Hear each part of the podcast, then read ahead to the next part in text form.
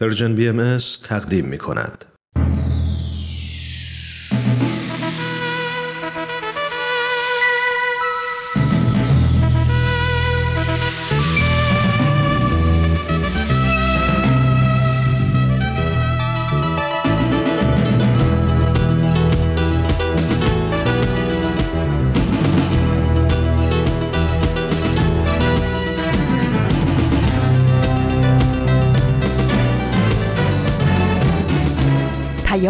دوست.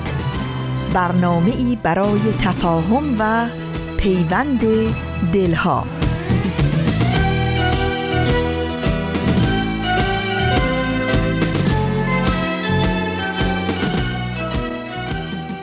چو آفتاب براید ز در درآید روز دوباره روشنی ایزدی شود پیروز به لطف نور سرآید زمان تاریکی.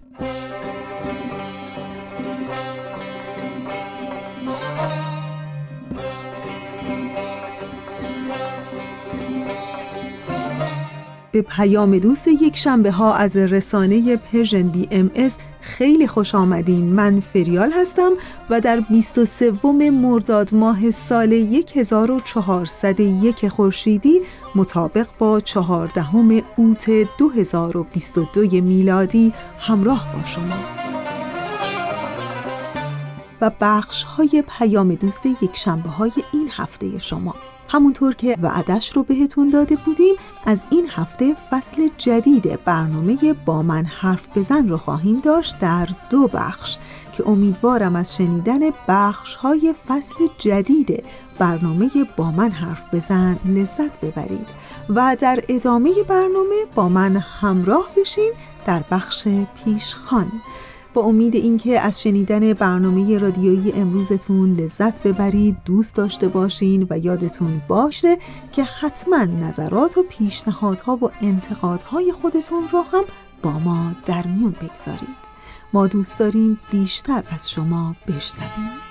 بنفش زار محبت مگر چه داشت بنفش زار محبت مگر چه داشت که در زمین و زمان بزرکین افشانی که در زمین و زمان بزرکین افشانی به سید بسته نشاید شکنجه ای سیاد حیا کن از نگه آهوان زندانی. به بر آهوی تنها دلت نمی سوزد که با جدایی مادر دلش بسوزانی. به ریش خسته دلان اسیر ظلم مخند که دور نیست شبی که به عدل گریانی. فریب سفره رنگین زندگی مخوری. اگر به یاد سپاری تو نیز مهمانی.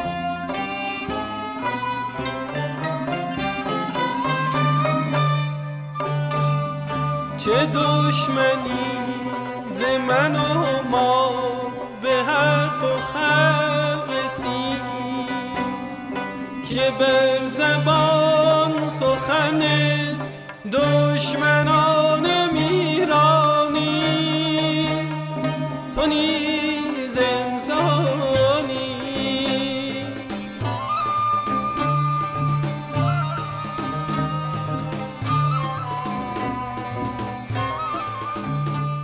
خب بخش اول برنامه امروز ما. فصل جدید برنامه با من حرف بزن. ازتون دعوت می‌کنم که به بخش اول از فصل جدید برنامه با من حرف بزن گوش کنید. با من حرف بزن. تا خودتو بهتر بشناسید ما شنونده شما هستیم. چالشاتونو به ما بگید. پس با من حرف بزن. شنونده گرامی من کوروش فروغی با فصل دوم و جدید از مجموعه با من حرف بزن در خدمت شما هستم. در فصل اول در 24 قسمت به تربیت اطفال پرداختیم که امیدوارم برای شما که ما رو دنبال کردین مفید بوده باشه. در فصل دوم از مجموعه با من حرف بزن بران هستیم تا به تربیت نوجوانان و اهمیت اون بپردازیم. و سعی خواهیم کرد نظرات و انتقادات سازنده شما همراهان عزیز و که از فصل اول به دستمون رسیده در فصل جدید لحاظ کنیم. در این فصل نیز مثل فصل قبل آقای امیر بهنام سلطانی روانشناس و کارشناس ارشد روانشناسی شخصیت منو همراهی خواهند کرد و کارشناس دیگه هم به جمع ما اضافه شده که از نظرات ایشون نیز بهره خواهیم برد. خانم رها پارسا که دانش آموخته روانشناسی از دانشگاه بی آی ای هستند. دوستان شنونده قسمت اول از فصل جدید مجموعه با من حرف بزن و به موضوع اهمیت شناخت هویت نوجوانان اختصاص دادیم. بریم و شنونده این قسمت باشیم.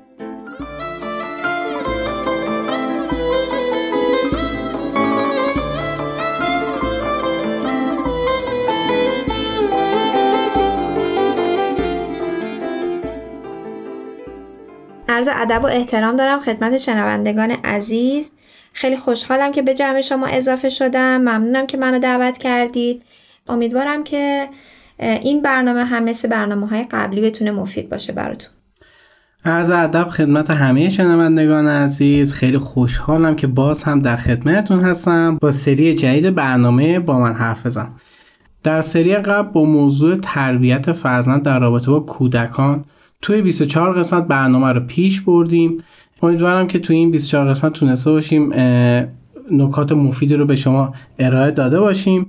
توی سری جدید که در رابطه نوجوانان می‌خوایم صحبت بکنیم امیدوارم که بتونیم در کنار همدیگه مطالب رو همون جوری که سری پیش پیش بردیم این سری هم بتونیم همون روند رو ادامه بدیم و مفید فایده واقع بشه واسه شما عزیزان. خیلی ممنون مرسی. منم خیلی خوشحالم که در کنار شما هستم آقای سلطانی و خیر مقدم میگم بهتون خانم پارسا. مرسی دعوت هم پذیرفتیم و در سری جدید برنامه با من حرف بزن با موضوع نوجوانان در خدمتون هستیم. طبق مشورتی که با هم کردیم قرار شد که قسمت اول رو اختصاص بدیم به موضوع شناخت هویت نوجوان. در خدمتون هستم بفرمایید. زنده باشین. آقای فروغی من اگه بخوام رو صحبت بکنم قبل از اینکه بخوام راجع به هویت نوجوان صحبت بکنیم. بذار ببینیم اصلا نوجوان کی هستش. به چه سنی میگن نوجوانی و چه چیزهایی در این دوره سنی وجود داره. بیاید از اول شروع بکنیم. نوجوان کیه؟ در کل به دوره بین کودکی و بزرگسالی یا به عبارتی به دوره انتقال بین کودکی و بزرگسالی دوره نوجوانی گفته میشه. تقریبا می‌تونیم بگیم روانشناسان رشدی اکثرا میگه از 11 سالگی شروع میشه ولی خب بسته به فرهنگ به اقتصاد به جامعه به آب و هوا حتی. و موارد این چنینی می‌تونه شروع سن نوجوانی تغییر پیدا بکنه. یعنی قاطع نمی‌تونیم بگیم که از 11 سالگی شروع میشه. ولی به صورت کلی بخوایم یه دونه عدد بسش بذاریم همون 11 سالگی تقریبا می‌تونیم بگیم سن مناسبی هستش. و تا چه سنی ادامه داره؟ راجع به اینم دقیقا بسته به همون تغییرات جامعه اقتصاد فرهنگ. ممکنه این سن طولانی باشه یا حتی کوتاه باشه. برای همین جوری بخوایم راجع به صحبت بکنیم. بین 11 تا 18 سالگی تقریبا یه بازه سنی مناسب واسه نوجوانیه. امیدوارم تو این برنامه بتونیم یه تصویری ارائه بدیم از نوجوان که والدین خودشون متوجه بشن که فرزندشون به سن نوجوانی رسیده. دقیقا. در ادامه صحبت های آقای سلطانی که در مورد اینکه نوجوان کی هستش اصلا. من می‌خوام اینجا بگم که یک سری ویژگی ها مشخصه یه نوجوانه که باعث میشه که والدین تشخیص بدن که آیا کودکشون به سن نوجوانی رسیده یا نه. حالا این ویژگی ها چی می‌تونه باشه؟ که یکیش آقای سلطانی تقریبا توضیح دادن همون مرحله انتقال هستش یعنی انتقال از دوره کودکی به بزرگسالی. میونه این دوتا دوره قرار داره. یعنی اون نوجوان ما یه وقتایی حس می‌کنه که کودکه یه وقتایی هم اصلا حس نمی‌کنه که کودکه. یعنی فکر می‌کنه که به بلوغ کامل رسیده اما اینطوری نیستش. یکی دیگه از ویژگی هاش هم دوره نوجوانی می‌تونیم به مرحله تغییراتشون اشاره بکنیم که نوجوان چه تغییرات جسمی، فیزیکی، جنسی، عاطفی می‌کنه حتی. به غیر از این موارد هم یکی دیگه از ویژگی که میشه بهش اشاره کرد حس استقلال طلبی نوجوان هستش که نوجوان دیگه اون احساس وابستگی رو به والدین حس نمی‌کنه. یعنی دوست داره بره دنیای بیرون و کشف و شهود بکنه بره دنبال استقلال خودش بگرده. ممنون خانم پارسا. بله در رابطه با دوره انتقال که باید بگیم انتقال بین کودکی بزرگسالی که راجبشون مفصل صحبت کردن خانم پارسا. تا تا مرحله تغییرات تغییرات زیاد و عمده هستش. یکی از راحت راه تشخیص والدین از همین طریق هستش. تغییراتی که توی فیزیولوژی دختر و پسر به وجود میاد که واضح هم از رشد قد. افزایش وزن استخون بندی که تغییراتی توش به وجود میاد. مثلا توی پسر رو می‌تونیم راجع به هورموناشون صحبت بکنیم که افزایش سری هورمونا باعث در بودن ریش و سیبیلشون میشه. و حتی موهای اضافه که در میارن. راجع به دخترها می‌تونیم از رشد و افزایش سینه هاشون و بزرگ شدن لگنشون می‌تونیم نام ببریم. این رشد فیزیولوژی هستش که توی دخترها و پسرها به وجود میاد که البته یکی از ویژگی هایی هستش که جنسیت رو تقریبا به صورت کاملی از همدیگه جدا می‌کنه بین دختر و پسر. ببخشید قبل از اینکه بریم به حالت بعدی برسیم یه سوال برام پیش اومد. آیا این تغییرات لازم و ملزوم هم یعنی حتما وقتی تغییر فیزیکی رخ میده از لحاظ روانی هم به اون بلوغ رسیدن. لزوما نه چون خیلی پیش میادش که از نظر جسمی این رشد صورت گرفته و از نظر روانی از نظر اجتماعی و از نظر عاطفی این رشد صورت نگرفته. و حتی بالعکسش هم ممکن اتفاق بیفته که از نظر اجتماعی از نظر روانی عاطفی این بلوغش شروع شده و شکل گرفته در صورتی که از نظر فیزیولوژی همچنان جسه همون جسه کودک باقی مونده. ولی خیلی تفاوت بارزی ندارن. یعنی تقریبا می‌تونیم بگیم توی بازه زمانی یکسان بین خیلی با هم فاصله نه نه خیلی نه زیاد. در حالت نرمال البته بله یعنی ممکن هم هستش استثناءاتی باشه. بله بله قطعا بله.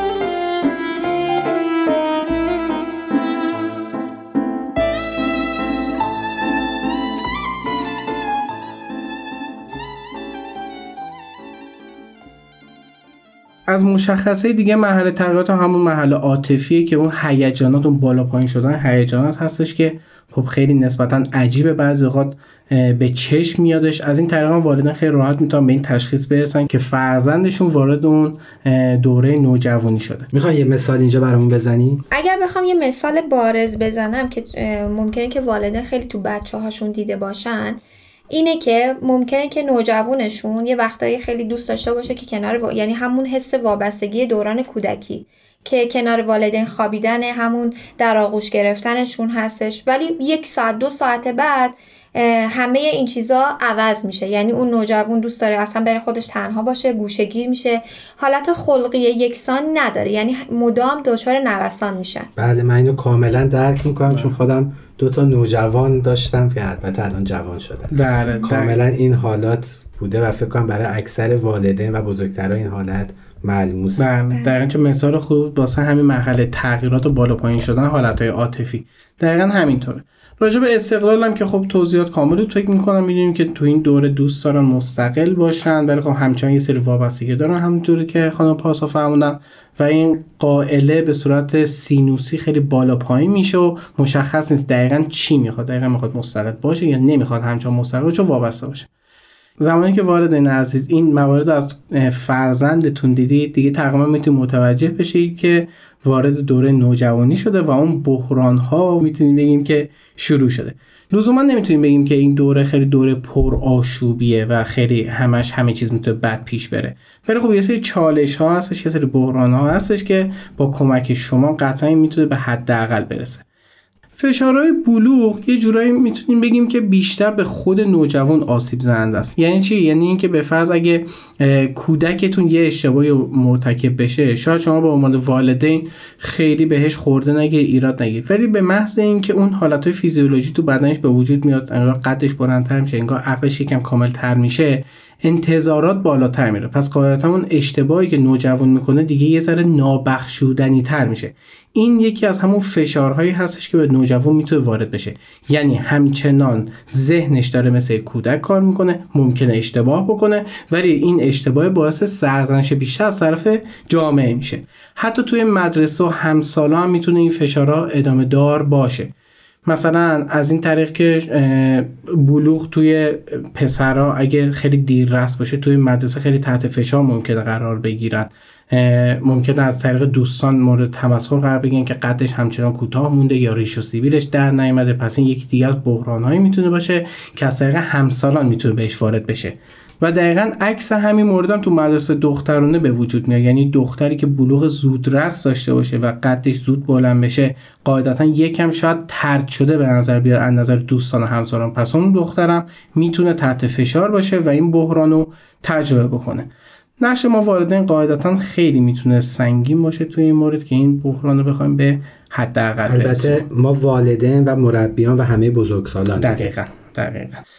زمانی که داشتم خودم برای برنامه آماده می‌کردم به دو جنبندی رسیدم. یعنی گویا دو جور نوجوان رو می‌بینن. یه دسته متاسفانه نوجوان خیلی خیلی سردرگم و پرآشوب و بی و خودبین می‌بینن و در مقابلش یه دسته دیگه هستن که خیلی عدالتخواه مشتاق آموختن و در آرزوی ساختن دنیای بهتر.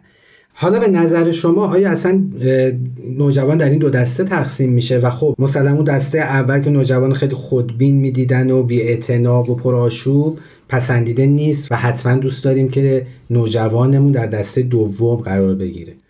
و چیکار بکنیم که نوجوان ما در دسته دوم قرار بگیره نه در دسته اول؟ آقای فروغی سوالتون خیلی بجا بود چون که نوجوان توی دو دستش هم می‌تونه قرار بگیره یعنی جایگاه مطلقی نداره. صفر و صد نیست. دقیقا دقیقا نمی‌تونیم توی جایگاه قرارش بدیم. که باز بر برمیگرده به اون سوالی که من کیستم. یعنی این سوالیه که همه آدم ها تو وقتی که نوجوان میشن از خودشون می‌پرسن. برای چی؟ برای اینکه هویت خودشون رو پیدا بکنن. که ببینن که من اصلا از کجا اومدم توی این جهان هستی دنبال چی میگردم برای چه کاری یعنی چه نقشی می‌خوام ایفا بکنم و به کجا می‌خوام برم. حالا اگر یک نوجوانی بتونه که یه پاسخ درست و صحیحی به این سوالاتی که مطرح شده تو ذهنش بده در آینده هم می‌تونه توی همین اون جنبه که شما گفتید عدالتخواه و نودوست و اینها قرار بگیره. اما اگر که نتونه جواب درستی نده به این سوالایی که تو ذهنش شکل گرفته هویتش هویت ناقصی میشه. یعنی همونطوری که توی دسته اول می‌تونیم قرارش بدیم. پس قطعا نقش هویت اینجا می‌تونه خیلی تاثیرگذار باشه. در واقع نقش شناخت هویت می‌تونه خیلی تاثیرگذار باشه. وقت برنامه برای بخش اول رو به اتمام میریم و در ادامه تا لحظات دیگه به شنونده عزیز برمیگردیم با موضوع هویت. دوستان عزیز اونچه که شنیدید بخش اول از برنامه با من حرف بزن بود. ولی جایی نرین که بخش دوم این برنامه هم همچنان در راه با ما همراه بمونید.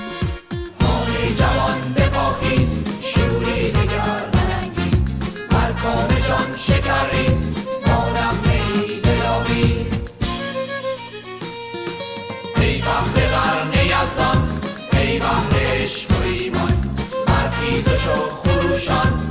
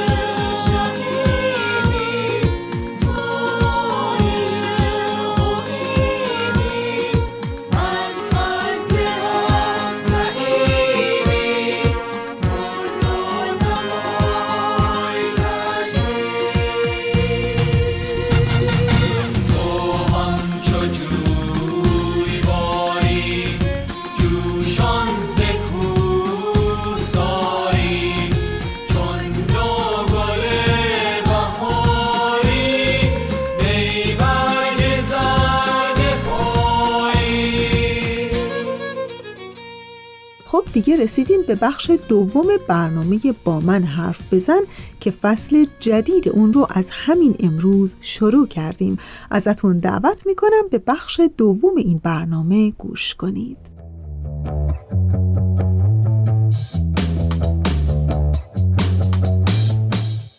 شنونده عزیز من کوروش فروغی به همراه خانم رها پارسا و آقای امیر بهنام سلطانی مجدد به شما عزیزان برگشتیم. در خصوص شناخت نوجوان و هویت نوجوان داشتیم صحبت می کردیم در ادامه به موضوع هویت رسیدیم که با یه تعریف از هویت برنامه رو ادامه بدیم. درباره هویت تعاریف خیلی مختلفی وجود داره. یعنی هر روانشناس و جامعه شناسی یه تعریف واسه خودش داره. من اگه بخوام تعریفش رو بگم می‌تونم از نظر روانشناس معروف اریکسون استفاده کنیم که ایشون میگن که هویت یه به وجود آوردن یه هماهنگی بین تصوری که فرد از خودش داره و تصوری که دیگران از فرد دارن. یکم بازش می‌کنیم برامون. اجازه بدید یک مثال بزنم که واضح تر بشه برای شنوندگان عزیز. ببینید نوجوان به نظر خودش اکثرا دیدیم که دوستان توانایی ها استعدادشون رو شکوفا بکنن. مثلا یه نوجوانی آواز خوندن به آواز خوندن علاقه داره شاید توی آواز خوندن توانایی داشته باشه. وقتی این توانایی رو در خودش می‌بینه و این تایید رو از دیگران می‌گیره یه هماهنگی بین این دوتا ایجاد می‌کنه. یعنی اون چیزی که من خودم می‌دونم و اون چیزی که دیگران دارن تاییدش می‌کنن که در من وجود داره. این باعث میشه که اون هویت اونجا شکل بگیره یعنی از لحاظ توانایی که من دارم اونجا. مرسی. حالا تو این مثالی که زدین می‌تونه بعضی موقع این غیر واقعی باشه. یعنی هم شناخته نوجوان از خودش غیر واقعی باشه هم تأییدی که بعضا دیدیم می‌کنن غیر واقعی یعنی چی؟ یعنی نوجوان اون صدا رو نداره ولی فکر می‌کنه صداش خوبه و والدین هم حالا به درست یا به غلط نمی‌دونم اینو شما توضیح بدین میان اونو تایید می‌کنن. مثلا میگن که آره واقعا صدات خوبه در که این واقعی نیست. اینجا چه اتفاقی میفته؟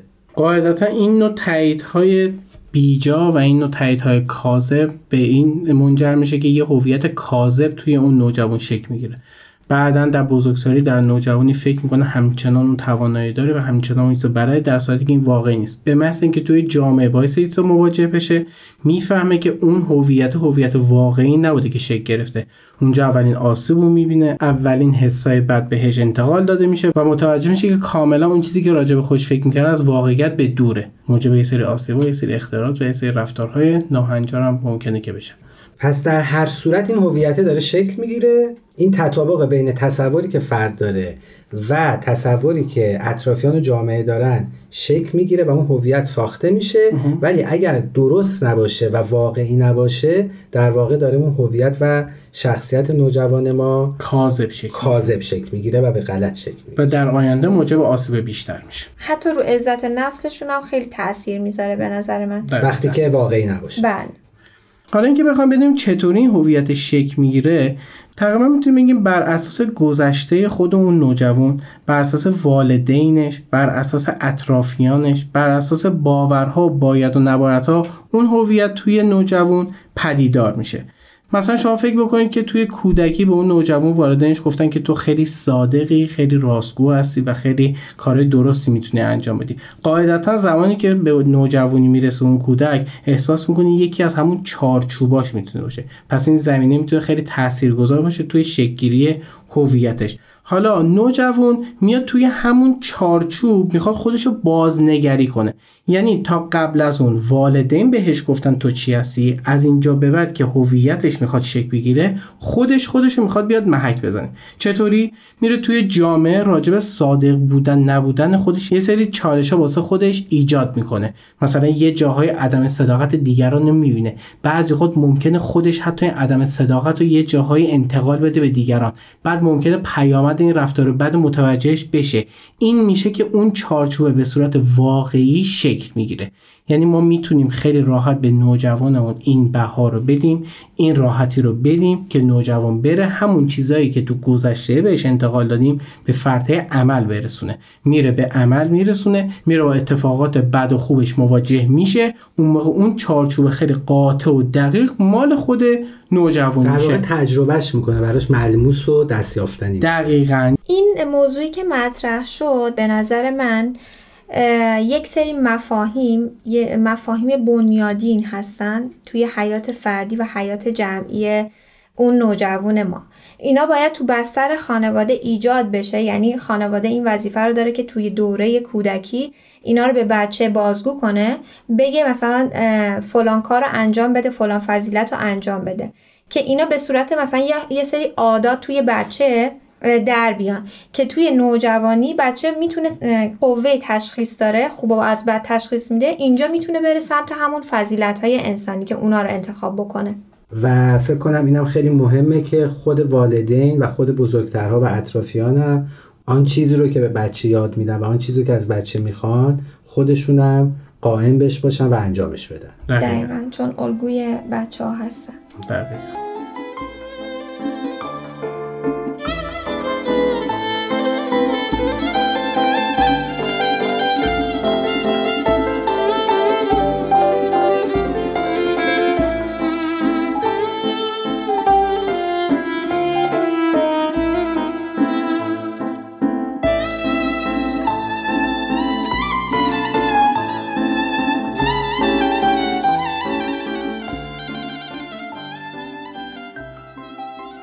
فکر کنم بحث و صحبتمون وارد راهکارها شدیم.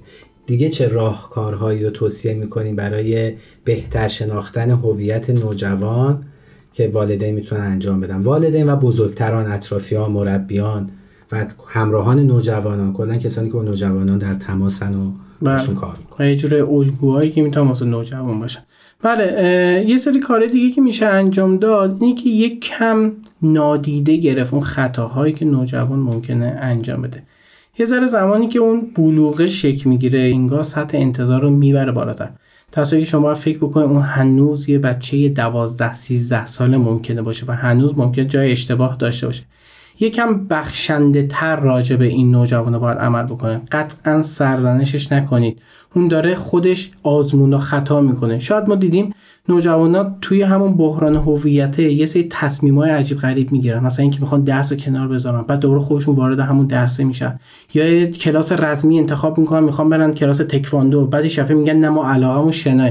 این بحران هویت است. بهش اجازه بدید اونا رو امتحان بکنه محک بزنه بره و باهاشون مواجه بشه. قاعدتا اون چیزی که مال خودش هست تواناییش هستش و دوست داره رو انتخاب می‌کنه. یه بازه زمانی کوتاهی رو سعی کنید یکم صبورتر باشید یه ذره آرومتر برخورد بکنید تا نوجوان به اون حالت شناخته از خودش برسه. و قطعا ما والدین هم می‌تونیم توی این بازه زمانی استعدادهای نوجوانمون رو کشف بکنیم. ما باز تاکید می‌کنم ما والدین یعنی ما بزرگترها مربیا و کسانی که با نوجوان سر و کار داریم. دقیقا, یکی از کارهایی که میشه انجام دادم دقیقا همینه. شما زمانی که با نوجوان برخورد می‌کنی نیازی نیست مطلق بهش بگید علاقه تو اینه و توانایی تو اینه باید بری این رشته رو انتخاب بکنی.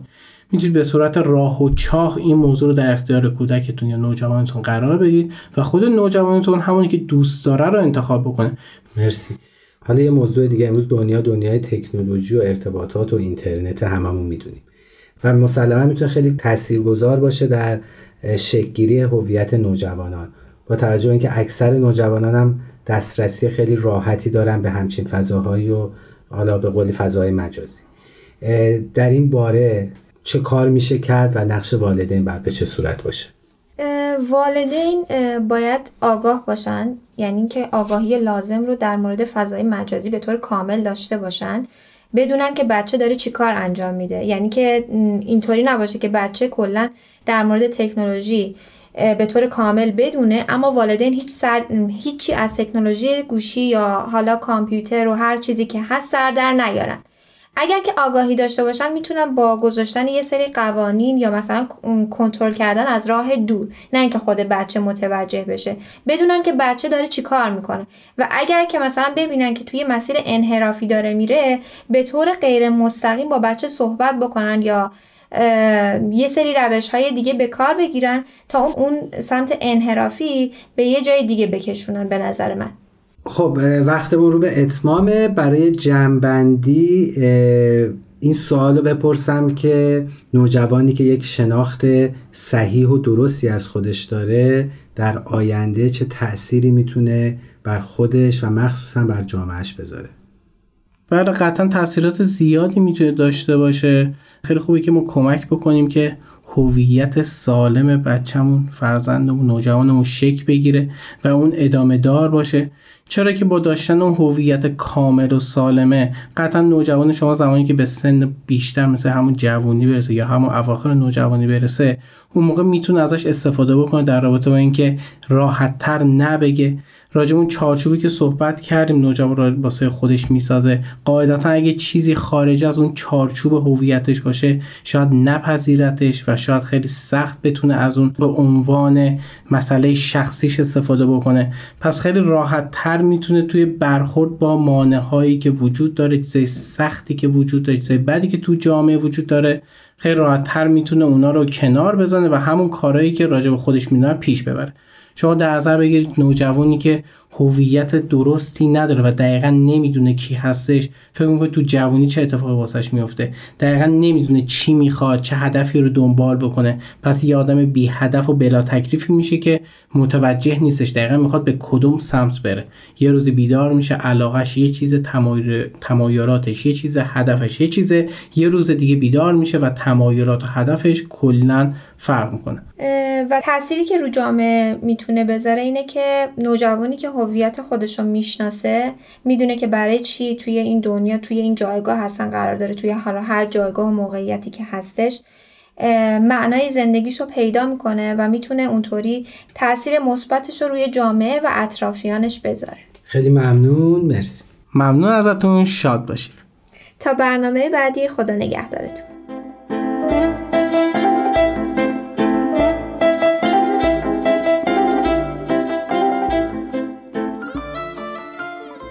شنونده عزیز ممنون که در قسمت اول از فصل دوم مجموعه با من حرف بزن در کنار ما بودید. امیدوارم این قسمت براتون مفید بوده باشه و ما تونسته باشیم اهمیت شناخت هویت نوجوانان رو انتقال داده باشیم. موضوعی که بیشک برای تربیت این بازه سنی بسیار مهم و کلیدیه. عزیزان ممنون میشم اگه این برنامه براتون یادگیری داشت اونو با دوستانتون نیز به اشتراک بذارین و فراموش نکنین که ما همواره مشتاق و منتظر شنیدن نظرات و انتقادات سازنده شما هستیم. و اگه سوالی در خصوص موضوع برنامه داشتین می‌تونین با ما در میون بذارین تا در اولین فرصت پاسخگو باشیم. عزیزان در کنار فیسبوک، تلگرام و اینستاگرام Persian BMS یکی دیگه از راه های ارتباط با ما واتساپ Persian BMS به شماره 201 240 560 24 14 تلاش کنیم تا فردایی بهتر از دیروز بسازیم.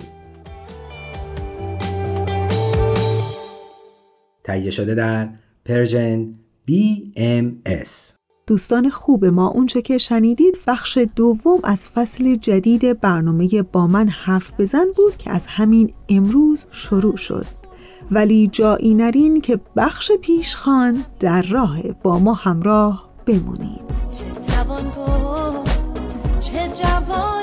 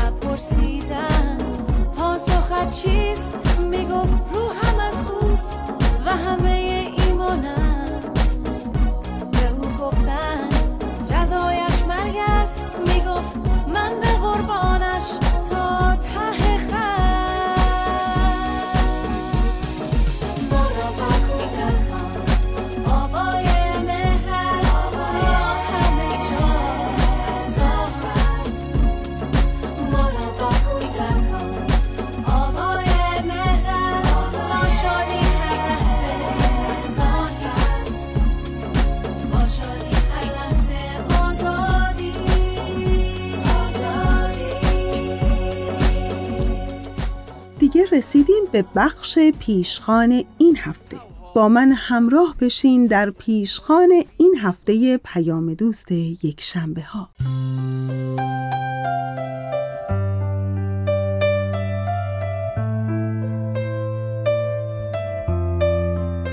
دیشب در کانال اینستاگرام دو صفحه متفاوت ولی با عنوان مشترک نظرم رو به خودشون جلب کردن. یکی در صفحه گفتمان ایران و دیگری هم خبری در صفحه بهایان ایران بود. در هر دو مورد در زمینه نفرت پراکنی در فضای مجازی صحبت شده بود. حقیقتش با خوندن این دو مطلب انگار یک کلیکی توی ذهنم خورد. چون چندی پیش یکی از همکارام در بیمارستان به شدت از به اصطلاح شوخی گروهی در کانال اینستاگرام که قومیت اون رو در صفحه به چالش کشیده بودند و به حالت تنه و کنایه از آداب و رسوم قومیت او داستان سرایی کرده بودند حسابی دلخور بود و با خوندن این مطلب و به دنبالش کلیکی که توی ذهنم خورد من رو برون داشت تا در بخش پیشخان این هفته در مورد این موضوع کمی با شما گپ بزنم.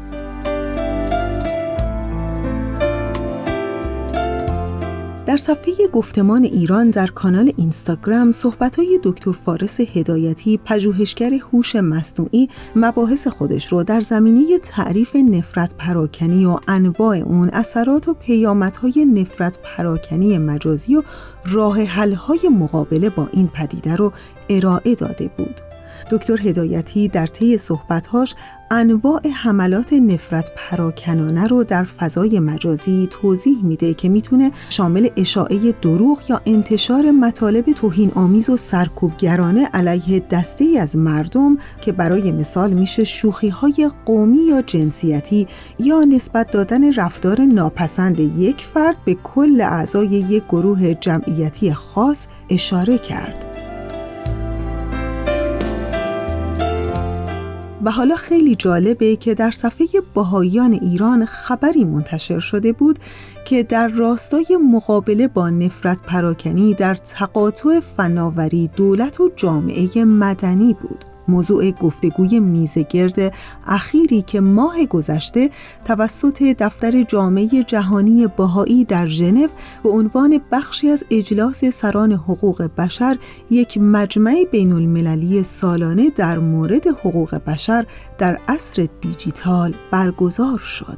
و نکته جالب اینکه بعد از خوندن این دو مطلب دست نوشته ای رو خوندم از خانم صالحینیا محقق و روزنامه نگار که در یک پایگاه خبری روانشناسی بهداشت روان مطلبی رو در زمینه تأثیرات جدی نفرت پراکنی آنلاین یا همون فضای مجازی منتشر کرده بود. که به نظرم مربوط به اون دو مطلبی بود که براتون ذکر کردم. و حالا بشنوید از این مطلب شنیدنی و قابل تعمل خانم صالحینیا که در همین زمینه هست.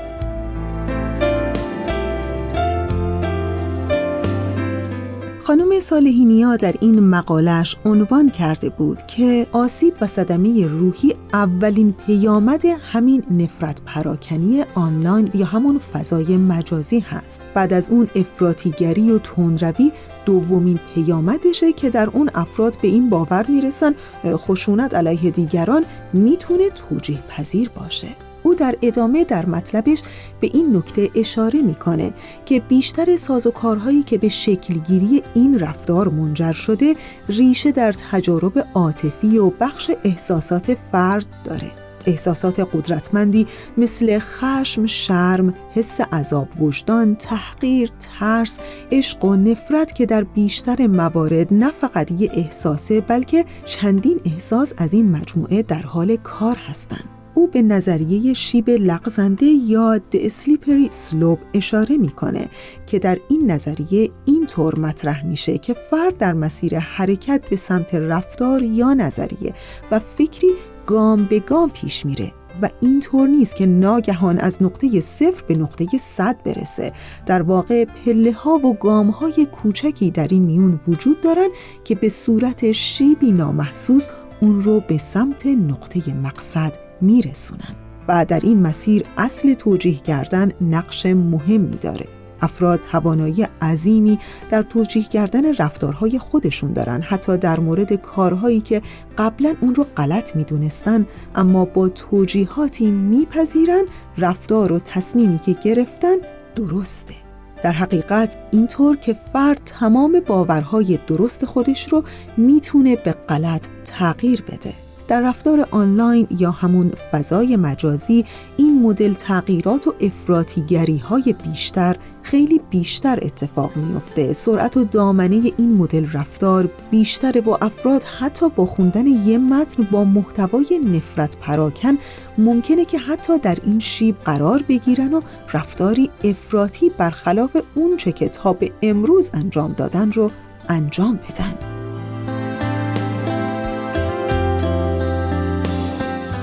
می‌دونین با خودم فکر می‌کنم که برای مقابله با این چالش یعنی نفرت پراکنی مجازی باید که راهکارهای جدی و بنیادینی رو در پیش گرفت.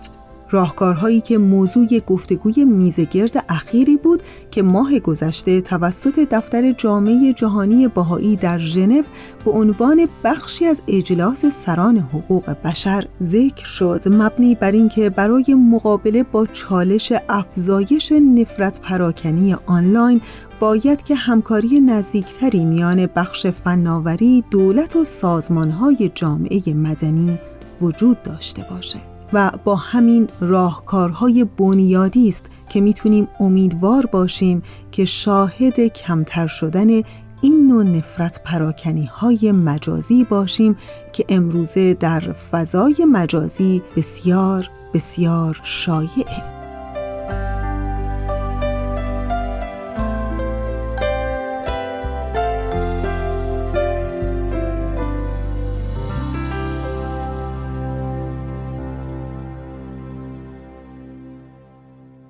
دوستان عزیز ما. اونچه که در بخش پیشخان این هفته شنیدید مطلبی بود در زمینه نفرت پراکنی در فضای مجازی که امیدوارم از شنیدن اون لذت برده باشین تا انتهای برنامه امروز ما رو همراهی کنید هرچه کنی هموطنی پاره این خسته تنی عضو همین یک بدنی. زخم خود از چه زنی؟ زخم خود از چه زنی؟ یاور و یار تو منم. اهل دیار تو منم. خیش و تبار تو منم. از چه تو بدخواه منی؟ از چه تو بدخواه منی؟ کشور ایران وطنم. زاده او جان و تنم. میهنم آباد کنم میهنم آباد کنم از چه به زندان فکنی؟ میهنم آباد کنم میهنم آباد کنم از چه به زندان فکنی؟ مذهب من صلح و صفا مکتب من مهر و وفا. نیست در این کار ریا نیست در این کار ریا از چه تو باور نکنی. نیست در این کار ریا نیست در این کار ریا از چه تو باور نکنی. دوستان عزیز ما دیگه داریم کم کم به انتهای برنامه امروز نزدیک میشیم. چند ثانیه بیشتر وقت ندارم و مثل همیشه تشکر می‌کنم از همکار عزیزم بهنام برای تنظیم این برنامه. و حال خوب عشق روشنی دل و شعر و شور زندگی آرزوی همه ما برای همه شماست.